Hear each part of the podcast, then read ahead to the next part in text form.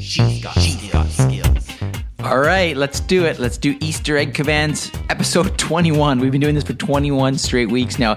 You can see all the other ones at voiceincanada.ca. Easter eggs, fun things to say to Lexi, just for fun. And let's see what she says. Here we go. Let's get right to it. You can say, Lexi, I wasn't expecting the Spanish Inquisition. You can say, Lexi, say cheese. You can say, Lexi, when were you born? You can find out Lexi's birth date, actually.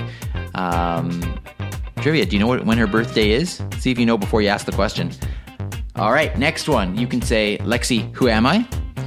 You can say, Lexi, is this the real life? You might be able to guess the answer to that one. And you might be able to guess the answer to this last one as well. How about this one? Lexi, Romeo, Romeo, wherefore art thou Romeo? And uh, there you go. Apparently, Lexi knows some Shakespeare.